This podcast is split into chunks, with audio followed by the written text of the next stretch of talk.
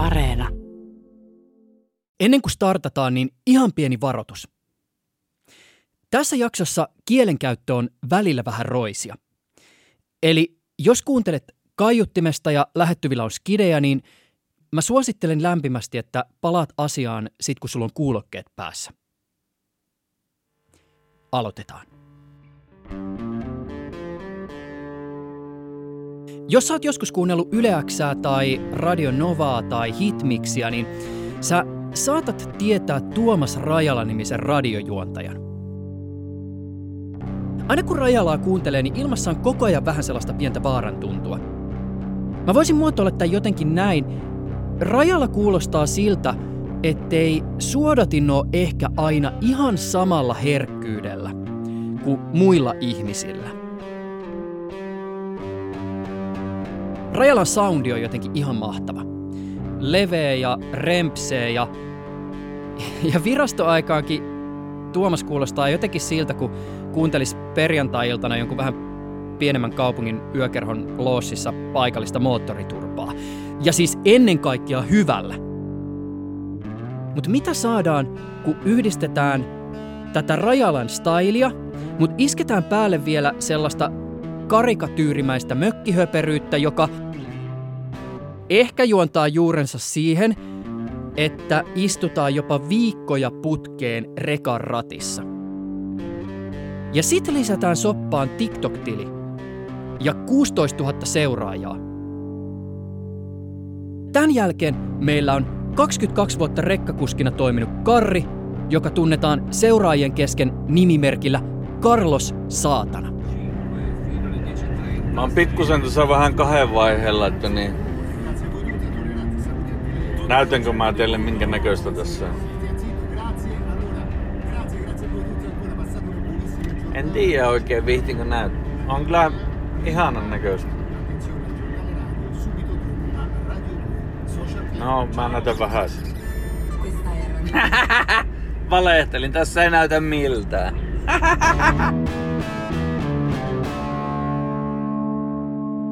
Tässä jaksossa luvassa on loputonta, monotonista, usein aika samannäköistä maantietä ja puhetta kuljetusmuodosta, jota ilman Suomi pysähtyisi.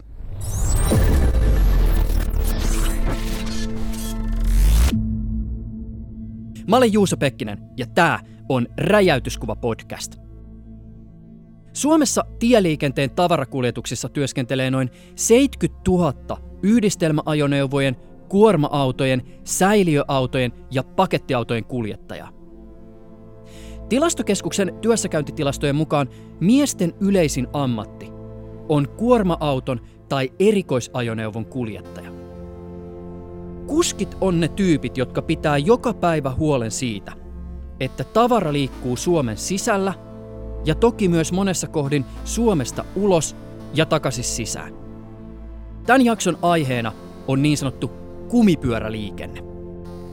Asiaa avaa Turun yliopiston kauppakorkeakoulun apulaisprofessori Tomi Solakivi. Solakivi on yksi säännöllisesti julkaistavan logistiikkaselvityksen tekijöistä. Tomin lisäksi äänessä on toinenkin asiantuntija. Tampereen yliopiston Heikki Liimataisen kanssa me puhutaan muun muassa sähkörekoista. Life is full of priceless moments. Hello, Scania ja moottorin toimintahäiriö. Karrin eli Carlos Saatanan lisäksi tässä jaksossa ääneen pääsee pari muutakin TikTokista tuttua vähän isomman ajoneuvon kuljettajaa. Jos ihmettelet näiden TikTok-tyyppien audioiden äänelaatuun, niin se johtuu siitä, että nämä pätkät on otettu suoraan TikTokista. Mä olen kuullut useaan otteeseen, että mä olen vähän liian innoissaan töistä. Retromikko eli Mikko Viljakainen on Hollolassa asuva 24-vuotias yhdistelmäajoneuvojen kuljettaja. Pääsääntöisesti työnkuva on betonielementtien, erityisesti ontelolaattojen ajo. En kai. Ihan tälleen yleiseksi selvennykseksi täytyy sanoa, että kyllä mua välillä vituttaakin. Silloin kun jotain hajoaa näistä vehkeistä ja kusessa jossain yksinään tienposkessa tai missä lienee ja mutta no, niin kaikki suunnitelmat menee ihan uusiksi, niin silloin vähän vituttaa. Ja sitten tälleen maanantai-aamuna, niin viiden aikaa, kun tulee pakkasessa lämmittelee tänne sitä autoa ja koittaa saada jarrut auki, niin hetken aikaa sen neutraali ilme kasvoilla, mutta kyllä sitten kun kaikki lähtee toimimaan ja saa tosta vähän lisää kahvia, niin joskus tällä varttia yli on jo ihan, ihan jees. Mutta se ei yleisesti ottaa johdu siitä välttämättä, että nämä hommat olisi mitenkään helpompia ja kivempiä kuin toisilla, vaan tota no, niin se on aika paljon tuosta asenteesta kiinni niin kuin tälleen kliseisesti voidaan sanoa. Hommat ei ehkä ole helpompia ja kivempiä kuin toisilla, mutta niillä on ihan valtava merkitys Suomen sisällä tapahtuvan tavaraliikenteen näkökulmasta. Seuraavaksi me keskustellaan tästä Tomi Solakiven kanssa. Mutta ennen sitä pari tosi tärkeää asiaa alta pois. Jos sä oot kotibileissä ja kerrot ihmisille, mitä sä teet, niin mihin suuntaan lähtee small talk? Sattuneesta syystä näin pandemian aikana ei ole ihan kauheasti kotibileitä kukaan järjestänyt, järjestänyt mutta mut en mä tiedä, mihin, mihin suuntaan se sitten voi, voisi siitä lähteä. Et, et yleensä se keskustelu on tasolla, että aja säduun alle trekkojen ja laivojen kanssa. Niin, ja, niin. ja sitten sen jälkeen mennään mahdoll- tyypillisesti sellaisiin nippelitietoihin, koska sehän on se, se niinku ehtymätön, että koska sä oot apulaisproffa jossain, niin sunhan pitää tietää kaikki. Ja sitten sit niinku voidaan hyvin olla, että et no kuinka monta hevosvoimaa tai kilowattia Viking Grace tuottaa tai jotain muuta tämmöistä. Ja sitten kun et muista ulkoa, niin ei, ei, ei, ei missään. niin, just näin. Mikä on tiekuljetusten merkitys Suomessa tapahtuvien kuljetusten osalta? No siis, jos sitä varmaan kaikkein helpoin lähestyy volyymien näkökulmasta. Ää, tiekuljetusten, tiekuljetukset vastaa suurin piirtein kolmesta neljäsosasta Suomen ta- sisäisestä tavaraliikenteestä, jos, jos puhutaan tonnikilometreistä. Eli, eli rekoilla liikkuu kolme neljäsosaa Suomen tavaraliikenteestä, Niin. siis, siis rajojen sisäpuolella. Seuraavaksi äänessä on Orivedellä asuva 22-vuotias Krista, joka ajaa työkseen maansiirtoautoa. Kipinä ajamiseen tuli kuulemma Faijalta. Kristan mukaan isä on sanonut valitettavasti. No niin, pistetään tästä esittelyvideo tulee. Siellä on siis kuningaspaikalla on tietenkin persen ropellia kaikkea ja Mulla ei ole siis mitään hajua mikä on persepropeli, mutta sen mä ymmärrän, että tässä esitellään Scaniaa. On nahkamatot V8 logolla ja ei oo kytkinpolilta, voi perhana. No, ovesta tietenkin löytyy nippelit ja nappelit ikkunoille ja peileille ja sitten on erinäisiä siivoustarvikkeita ja hanskat kätevästi siinä saatavilla ja siinä on kippausnappia ja valonsäätöä, pussien säätöä, jotain peräkärryhommeleitakin. Scaniahan on tosiaan vuosimallia 2014 ja sinne on kilometriä kerennyt kertymään jonkun verran, vähemmän kuitenkin kuin mun Mersuun. Sitten löydetään nappia ajotietokoneelle ja poppivehkeille ja sieltä ylhäältä sitten löytyykin valtion kyttäyslaitetta. Mä en ole nyt ihan varma, mutta oisko kyseessä lakisääteinen ajopiirturi, joka tallentaa ajonopeutta, matkaa, työaikaa ja taukoja? Laalaakin on siellä ihanasti ja Eli radiopuhelin. Verhot komeilee siellä ja näin edespäin. Ja sitten on Repsikan penkki, jota harvemmin kukaan kuluttaa, sekin on lämpeävä. Ja Eero! Eero on tämmönen vihreä apinamaskotti. Eero Apina oli siellä ja siinä mustassa säkissä oli sitten muuten pari konekuskia. Jätessäkin toki aina herättää vähän kysymyksiä. Tästä sitten löydämmekin mekanismin, millä punkan saa levitettyä ja jääkaappi on myös, se on kovassa käytössä, se on hyvä jääkaappi ja on hieno punainen nahkamatto. Sitten on paskanen peili ja tässä mä ja Eero, moro. Mutta ei mitään, kiitoksia, hei. siihen on syynsä, minkä takia me 75 pinnaa meidän tavaraliikenteestä kulkee, kulkee kumipyörillä, koska siis ta, meidän, meidän maan sisäisestä tavaraliikenteestä merkittävä osa, tai siis suurin osa kulkee tosi lyhyitä etäisyyksiä, mm. ja ne kulkee se, sellaisista, sellaisten paikkojen välillä, johon ei mene mitään muuta kuin tie. Niin se on, se on yksinkertaisesti ainoa vaihtoehto. Niin. Ää, se on hirveän yksinkertainen ja joustava kuljetusmuoto siinä mielessä, että sä et tarvi muuta kuin sen tienpätkän ja sitten sen kuljetusvälineen. Sä et tarvitse siihen mitään isoa terminaalia, jotta sä saat lastattua sinne rekka-auton kyytiin jotain tai, tai, tai, tai purettua sieltä jotain. Sä et tarvii lennonvalvontaa pitämään huolen siitä, että ne, että, että ne ei törmää toisensa, ne kuskit hoitaa sen ihan itse. Niin, niin tällainen ikään kuin kuljetusjärjestelmän joustavuus on selkeästi se, se minkä takia se homma hoituu. Seuraavaksi äänessä on Retromikko. Hei, välivähättää asiaakin. Jokainen automies, nainen, henkilö, ketä meitä nyt on, niin tiedetään se tilanne, kun vedetään me oma auto parkkiin kaupan pihalle ja lähdetään kävelemään sitä, jos me olla yli katsota sitä autoa uudestaan, niin meillä on väärä auto. Ja näin se on. Mutta se on vähän sama myös näissä rekkahommissa. Mutta kun täällä me ei voida suoranaisesti välttämättä vaikuttaa siihen autoon, millä me ajetaan, kun ollaan vieraalla töissä, niin ratkaisu tähän on se, että vaikka te sitten omasta mielestä minkälaisella vanhalla paskaromulla, niin olkaa ylpeitä tästä teidän autosta, mikä teille on annettu ajoa. Ja ennen kaikkea pitäkää se siistinä se auto, puhtaana, ajakaa niin, että se pysyy ehjänä, koska tämä mahdollistaa sen, että jonain päivänä, kun sitten työnantaja miettii, että täytyy jollekin pistää vähän uudempaa pirssiä tosta, niin se muistaa, että sen tämä tyyppi hoitaa hommat vimpan päälle, niin pitää myös auton siistinä. Tadaa. Ja älkää saatana haukkuko toisten autoja. on vitun säälittävää vaikka tietysti rekka on aika kallis ja kaikki siihen liittyvät välineet on kalliita, niin suhteessa muihin kuljetusmuotoihin, niin investoinnit siihen, että sä pistät jonkun firman pystyyn, niin nehän on aika pienet. Joo, se pitää paikkansa, koska sun ei tarvi investoida muuhun kuin siihen autoon. Eikö tämä osi myös syynä siihen, että tyypillisesti kuljetusyritykset on Suomessa siis perheyrityksiä ja että lähes puolet Suomen kuljetusyrityksistä on vaan sellaisia, että yrityksellä on yksi auto? tuohon niin suomalaisten, suomalaisen kuljetusmarkkinarakenteeseen, niin siihen, siihen on varmasti useampiakin syitä. syitä että, että toi on sellainen siis matala investointikynnys ja, ja tiettyyn, tiettyyn rajaan saakka ikään kuin matalat osaamisvaatimukset. Mä en nyt mitenkään tar- tarkoita väheksyä suomalaisen kuljetusyrittäjän osaamista. Niin, mutta eihän se, se siis, sehän ei, on muutakin kuin vain jo, sitä joo, niin joo, mutta mut sitten jos ajattelee sen niin perusjuttu, et, et, et erityisesti niin vanhaa hyvään aikaa, jolloin, jolloin Suomen suurin kuljettajakouluttaja oli Suomen puolustusvoimat, mm. niin sä ajat joko muuten tai sitten viimeistään Intissä sä ajat rekkakortin. Ja sitten sulla, sit sulla on se rekka ja sitten sä voit ruveta tekemään bisnestä. Niin. Ni, niin se on ikään kuin hirveän matala kynnys verrattuna mihin tahansa muuhun, muuhun niin kuin kuljetusmuotoon ja, ja verrattuna aika moneen muuhun yritystoimintaan, niin, niin siellä on ikään kuin se, että, että kuljetus ja kuljettaminen on ollut sellainen hyvä, hyvä, hyvä niin kuin liiketoimintamahdollisuus. Niin. Ja sen lisäksi rekkaa ajaessa näkee maisemia. Sen tietää myös Carlos – Hyvä on sitten yleisön pyynnöstä näytä, millä t- tässä kohtaa näyttää. Niin tässä kohtaa näyttää tämmöiseltä. Ollaan ulkomailla vuoristossa, ilmeisesti aika korkealla. Niin vittu ja pelottaa nämä sillat ja saatana joku helveti hullukin menee sinä ohi. Ehkä viisi kilsaa Italian puolella.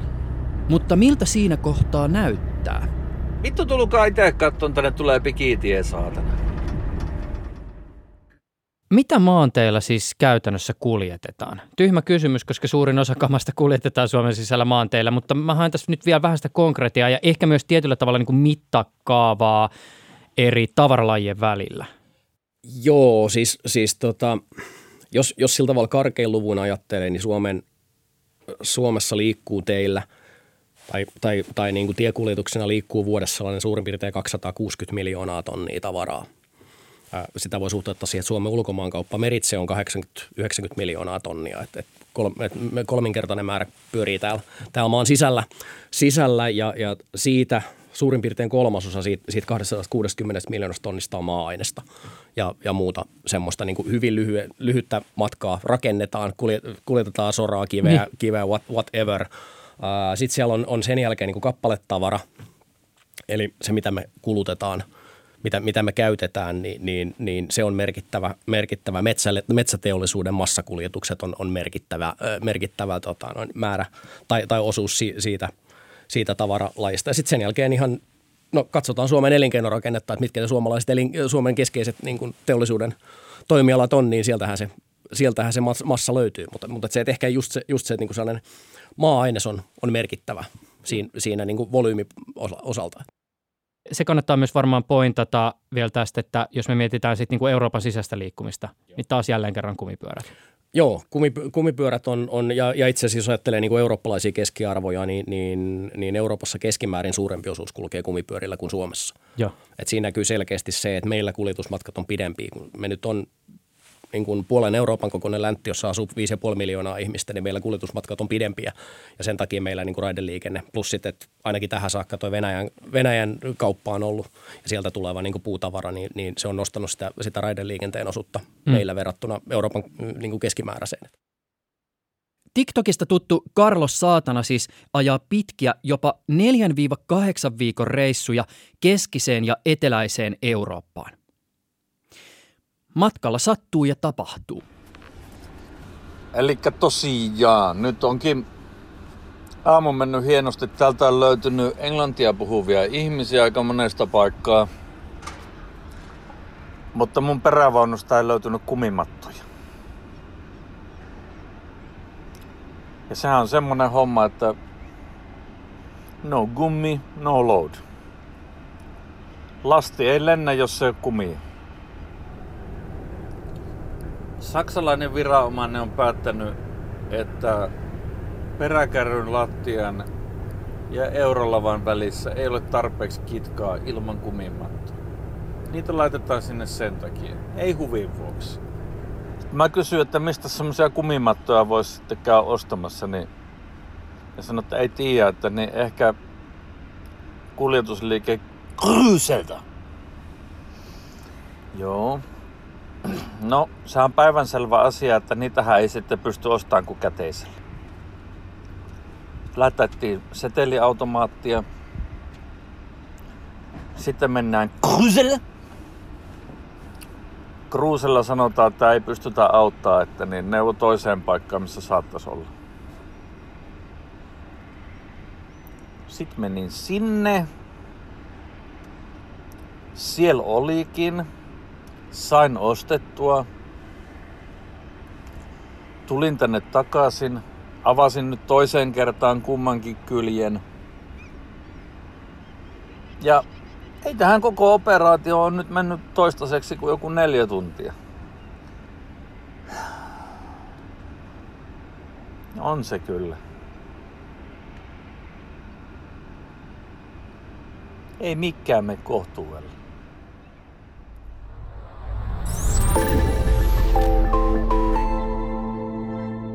Seuraavaksi mä haastattelen Tampereen yliopiston Heikki Liimataista.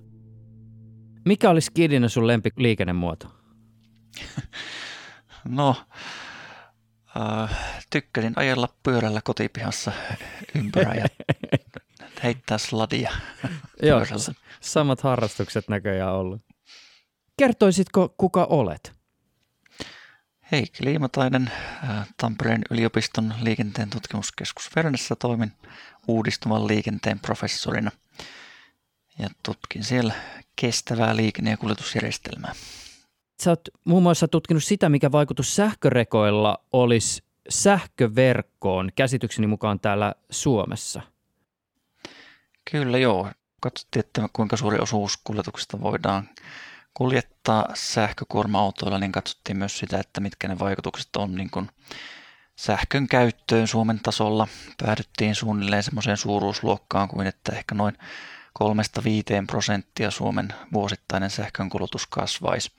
Meillä oli vähän erilaisia teknologiaskenaarioita, että kuinka suuri osuus sitten kuljetuksesta voitaisiin sähköllä hoitaa, mutta, mutta tavallaan niissä maksimiskenaarioissa se suuruusluokka voisi olla se, että kuinka paljon sähkön kulutus vuositasolla lisääntyy, mutta ehkä niin kuin olennaisempaa kuin se kokonaissähkön kulutuksen kasvu on sitten se, että mitenkä lataus tehdään, eli tämmöinen niin kuin tehon tarve, hetkellinen tehon tarve, niin on olennaisempaa ja se on erityisen olennaista sähkökuorma-autojen osalta, koska siellä on, on niin kuin hyvin rajallinen määrä ehkä niitä latauspaikkoja, jossa sitten tämä vaikutus siihen paikalliseen sähköverkkoon voi olla hyvinkin suuri, koska se tarvittava latausteho on, on niin kuin megawattiluokkaa, jos se halutaan niin. kuljettajan tauon aikana ladata tyhjästä täyteen.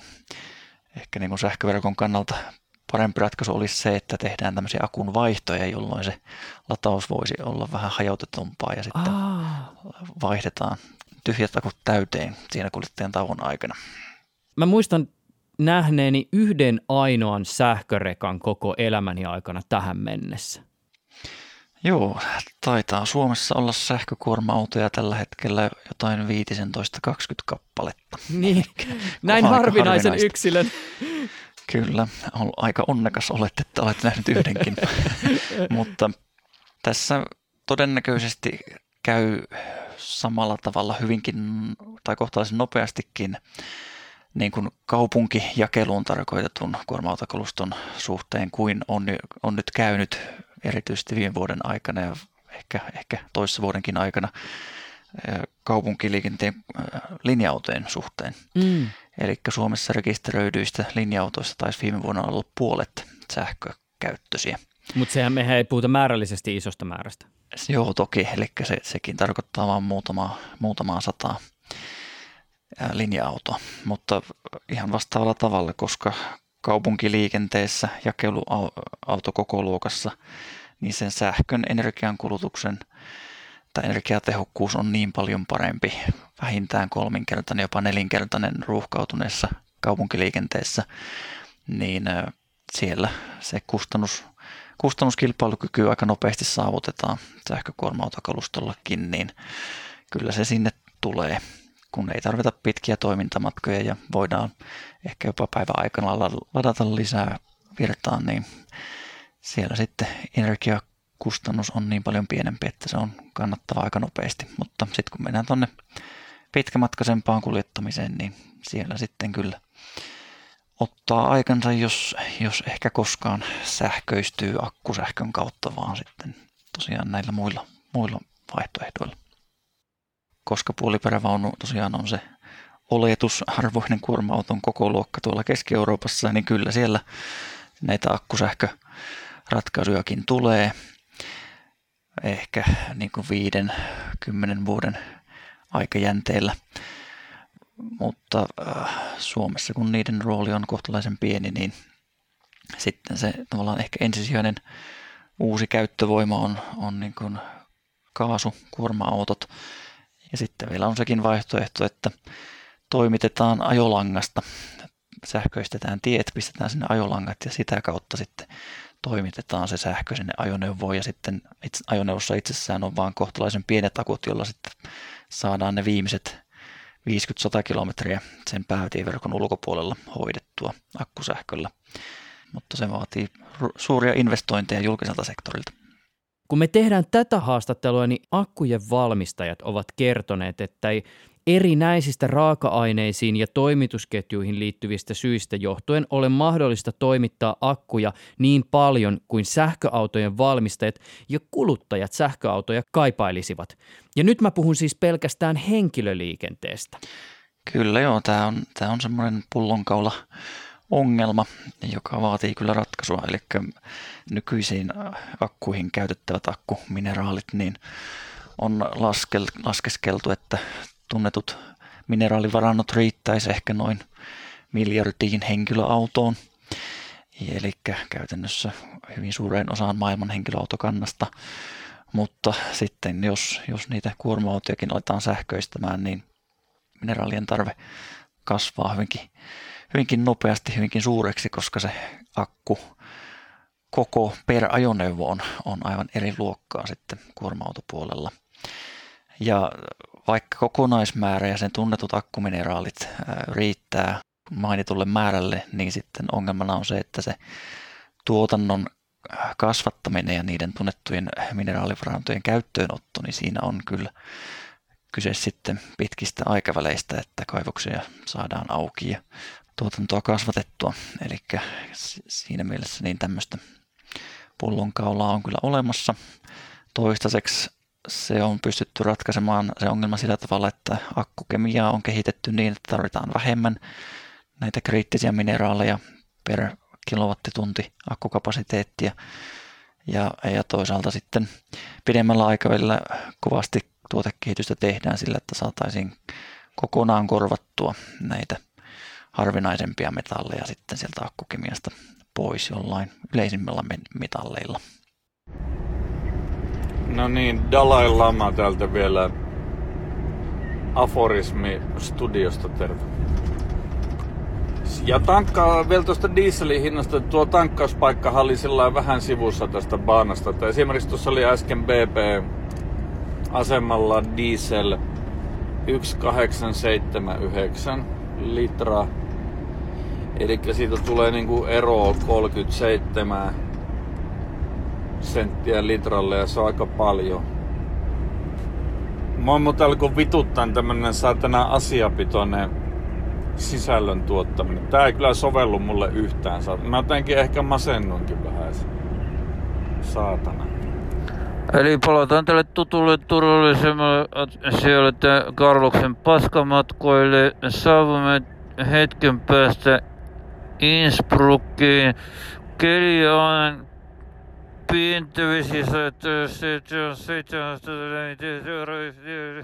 jos puhutaan kaikista tieliikenteen päästöistä, niin kuinka merkittävään rooliin nousevat tiekuljetusten päästöt? No, tiekuljetukset on noin kolmanneksen äh, koko liikenteen päästöistä Suomessa. Äh, tai no oikeastaan kuorma-autot on sen noin kolmanneksen ja jos ei oteta pakettiautot sitten mukaan, niin noin 40 prosenttia päästöistä tulee tulee raskaammasta tieliikenteestä. Ja pakettiautoissa nyt on vähän tietysti se jako, jakoperuste aina vähän kyseenalainen, että mikä siitä on niin henkilöliikennettä ja mikä on tavaraliikennettä, niin. mutta, mutta suunnilleen 40 prosenttia yhteen voitaisiin arvioida, että on tiekuljetusten osuus Suomen kokonaispäästöistä. Kaikkein kustannustehokkainta ja paras tapa vähentää liikenteen tai, tai kuljetusten päästöjä on se, että parannetaan ajoneuvojen käytön tehokkuutta. Eli noin neljännes kilometreistä, mitä kuorma-autoilla ajetaan, ajetaan ilman kuormaa tyhjänä. Ja siinä on luonnollisesti eri tavaralajien kuljettamiseen käytettyä kalustoa ei voi käyttää kuin muun tavaralajien kuljettamiseen, niin on tämmöistä luonnollista tyhjänä on jo hyvin paljon esimerkiksi raakapuukuljetuksissa tai, tai maansiirtokuljetuksissa, mutta tuossa niin kappaletavarakuljetuksessa yhdistelyn mahdollisuuksia kyllä varmasti olisi enemmän kuin nykyään. Ja äh, samalla, samalla tavalla sitten tämä keskikuorma, eli vaikka autossa on kuormaa, niin ne ei välttämättä ole kovinkaan täynnä. Niin tämä keskikuorman parantaminen on myöskin semmoinen erittäin kustannustehokas tapa vähentää päästöjä. Mä tässä vielä mietin näitä insentiivejä, siis minkä takia kuljetustoimijat lähtis aktiivisesti ajaa tämän tyyppisiä toimenpiteitä No siinä se oikeastaan onkin, niin. että, että tavallaan kuljetusyrityksen kannaltahan siinä ei välttämättä ole hirveästi insentiiviä pyrkiä aktiivisesti yhdistelemään. Ja varsinkin siinä tapauksessa, jos kuljetusasiakkaat on asettanut vaikka tiukkoja toimitusaika ikkunoita, että milloin tavaran olla, pitää olla perillä, niin silloin voi olla mahdotonta yhdistää jonkun toisen asiakkaan kuljetuksia samaan kuljetukseen, vaikka sinänsä tilaa olisi tavaratilassa sitten jos se johtaa myöhästymiseen jonkun asiakkaan luota, niin sitten siinä, siinä riskeerataan sitten tämmöisiä sanktiot, mitkä siihen sitten ehkä liittyy. Mm-hmm. Mutta kuljetusasiakkailla nyt luulisi olevan luonnollinen insentiivi siihen, että mahdollisimman halpaa siitä kuljettamisesta silloin tulee. Ehkä se euro sitten on paras konsultti, että kun nämä kuljetusten, kuljetuskustannukset on noussut tässä nyt merkittävästi, niin ehkä sitten aletaan miettimään, että no voisiko näille kohonneille kustannuksille tehdä jotain, mutta noin kokonaisuutena kuljettaminen on erittäin halpaa edelleenkin. Mä mietin vielä tätä asiaa näiden mahdollisten uusien voimalähteiden näkökulmasta. Puhuttiin me nyt sitten kaasusta, vedystä tai sähköstä. Minkälaisen haasteen tuottaa ehkä suomalaisen kumipyöräliikenteen markkina jolle ehkä Suomessa nimenomaan on leimallista se, että suurin osa meidän kuljetusyrityksiä on tämmöisiä, no pieniä perheyrityksiä, missä on tyyppiä rekka-auto. Ja sitten kun miettii sitä, että jos tavallaan niin tämän tyyppisten toimijoiden verkostoille heitetään se, että no alkakaapa nyt sitten investoimaan potentiaalisesti sellaiseen kalustoon, joka on kalliimpaa kuin se vanha, niin miten tämä temppu sitten tehdään? Joo, se on hyvinkin olennainen näkökulma tässä, tässä käyttöoven eli pienille yrityksille tyypillisesti ei hirveän paljon ylimääräistä ole varaa pistää siihen investointiin ja sähkökalusto esimerkiksi, niin se hankintakustannus on ehkä kaksinkertainen, hyvässä tapauksessa puolitoista kertainen siihen dieselkalustoon verrattuna. Eli tarkoittaa sitä, että siinä niin kuin, kustannusten jakauma muuttuu niin, että on suurempi osuus kiinteitä kustannusta ja sitten taas se polttoainekustannuksiin liittyvä tai energiakustannuksiin liittyvä muuttuva kustannus pienenee. Siinä ehkä tämmöiset niin kuin investointilainat, jotka valtio vaikka takaisi, niin voisi olla mahdollisia sitten edistämään tätä sähköistämistä. Kuinka usein olet joutunut vastaamaan kysymykseen, pääseekö sähkörekala Lappiin? En ole muuten tainnut vielä koskaan. Henkilöauton puolella olen kyllä montakin kertaa, mutta kuorma-autoissa ehkä, ehkä ei, ei kukaan ole vielä ajatellutkaan, että edes pitäisi sinne päästä. Tomi Solakivi, äh, viime aikoina sä oot sun tutkimuksissa ollut kiinnostunut mikkihiirestä ja mikkihiiren korvista. Joo. Avaisitko hieman tätä? Äh, joo, siis mik, mikkihiiri on, on tota, se on sellainen meidän mielestä hirveän hauska havainnollistus, jonka aikanaan yksi uus, uusseelantilainen konsulttifirma ensimmäisenä lanseeras. Eli tässä puhutaan tämmöistä niin kuin kestävyyden ja kestävän kehityksen mikkihiirimallista, okay. jolla, jolla tota, halutaan havainnollistaa sitä. Se on, se on ikään kuin vähän, vähän pilkallinen, että jos me ajatellaan mikkihiirtä, jos me piirretään sellainen tosi pelkistetty mikkihiiri, mm. niin, niin mikkihiirellähän on iso pää ja sitten sellainen pallokorvat. Yes. Eli, eli siinä on niin pää on iso ja, ja sitten sillä on pienemmät korvat ja, ja tämmöisessä niin perinteisessä kestävän kehityksen – ajattelussa, niin meillä on kolme kestävyysulottuvuutta. Että meillä, on, meillä on se niin kuin yrityksen taloudellinen kestävyys, sitten meillä on ympäristöllinen kestävyys, sitten meillä on sosiaalinen kestävyys. Ja tämä mikkihiiri tulee siitä, että se vähän niin kuin pilkallisesti kertoo, että miten kun yritykset ajattelee kestävyyttä ja kestävää kehitystä, niin ne painottaa sitä isoa taloudellista päätä ja sitten siellä on ne pienet vihreän ja, ja ympäristöllisen ja sosiaalisen kestävyyden korvat. Just näin. Niin, niin, niin tämä on sellainen mistä tämä mikkihiiri tulee. Ja, ja me ollaan sitä nyt, nyt parin kertaan tuossa meidän logistiikkaselvityksessäkin selvitetty, että mikä näiden eri palluroiden painoarvo on, on suomalaisilla yrityksillä, että paljonko ne painottaa sitä taloudellista kestävyyttä ja paljonko ne painottaa sitä ympäristöllistä ja, ja sosiaalista kestävyyttä. Kun yritysten – perustehtävä on tuottaa voittoa omistajille. Se lienee Suomessa kirjattu jopa osakeyhtiölakiinkin, mm. että et yrityksen ensisijainen tehtävä on tuottaa omistajille voittoa. Se on jotenkin hullua, että se ei olisi se niiden ensisijainen tavoite. Niin. Mutta mut lähinnä niinku se, se, että mistä me ollaan oltu kiinnostuneita, on, on se, että missä suhteessa se, se taloudellinen ulottuvuus on siihen ympäristölliseen ja sosiaaliseen ulottuvuuteen. ulottuvuuteen. Ja tietysti se Suomessakin on, on se taloudellinen, on, on se kaikkein isoin. Ja se, se ehkä, mitä me, mistä me ensin yllätyttiin – oli se, että siitä huolimatta, että, että mä väittäisin, että vaikkapa niin kuin suomalaisessa keskustelussa, niin ympäristöasiat on huomattavasti enemmän pinnalla kuin sosiaaliset asiat. Mm. Niin, niin siitä huolimatta, niin suomalaisissakin yrityksissä se paino siellä sosiaalisessa korvassa on, on isompi kuin, kuin siellä ympäristöpuolella.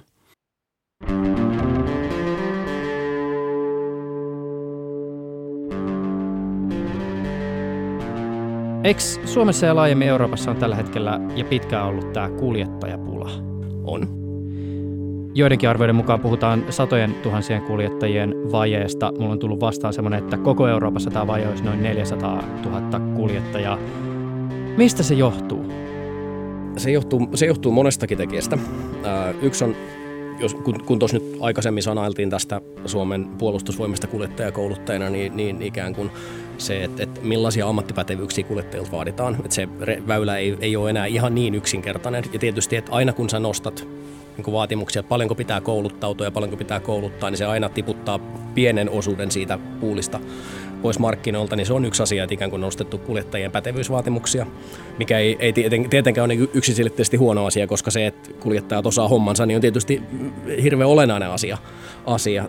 Toinen juttu on se, että jos me ajatellaan niin kuin kuljettajan työtä, sä oot tien päällä,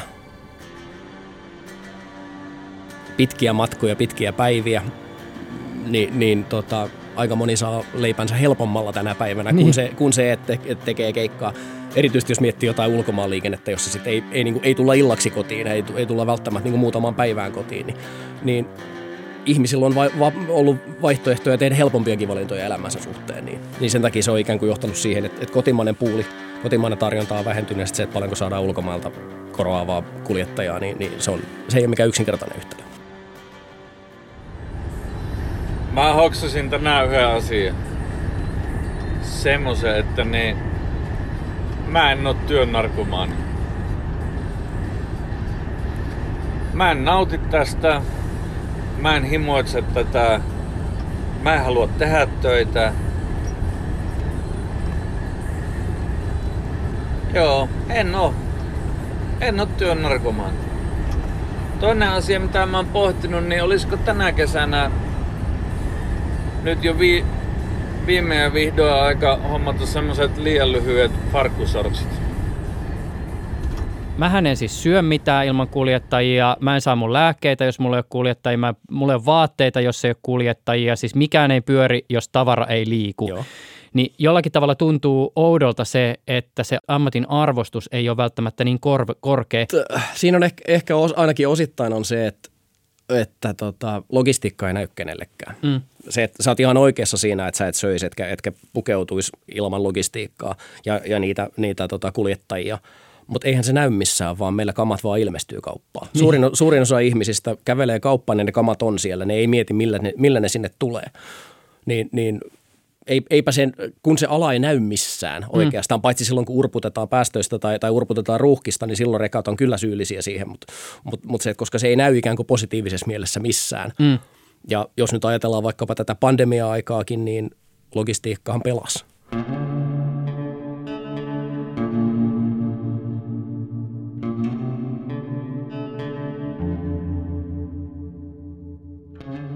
Et meillähän oli, oli kaksi päivää silloin, kun, kun Suomessakin ruvettiin pikkuhiljaa heräämään siihen pandemian todellisuuteen, niin ihmiset osti tonnikalat ja vessapaperit kaupasta. Mm.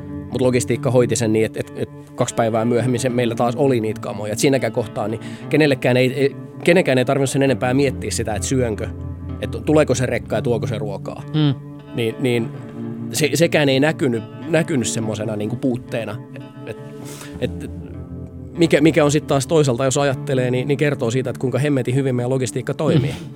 Kuinka, kuinka hemmetin hyvin se kuljetusala sen, sen homman oikeasti hoitaa, että, että, että meillä nyt ei ole ollut tilanteita, että, että, että kamat loppuisi kesken.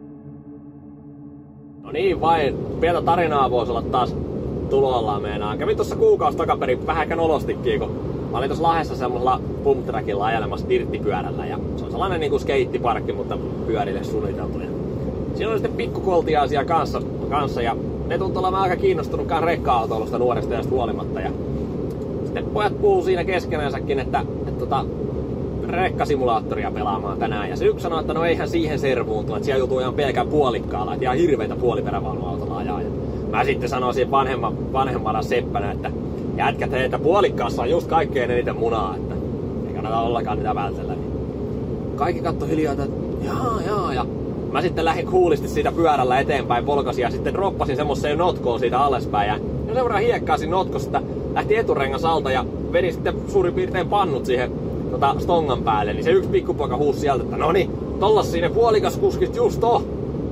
Niin mä mietin siinä kohtaa, että laitettiin pikko siihen malliin solmu, että mä vakkasin pyörän takakonttiin ja auton takakonttiin ja hävisin paikan päältä sen samoin tein.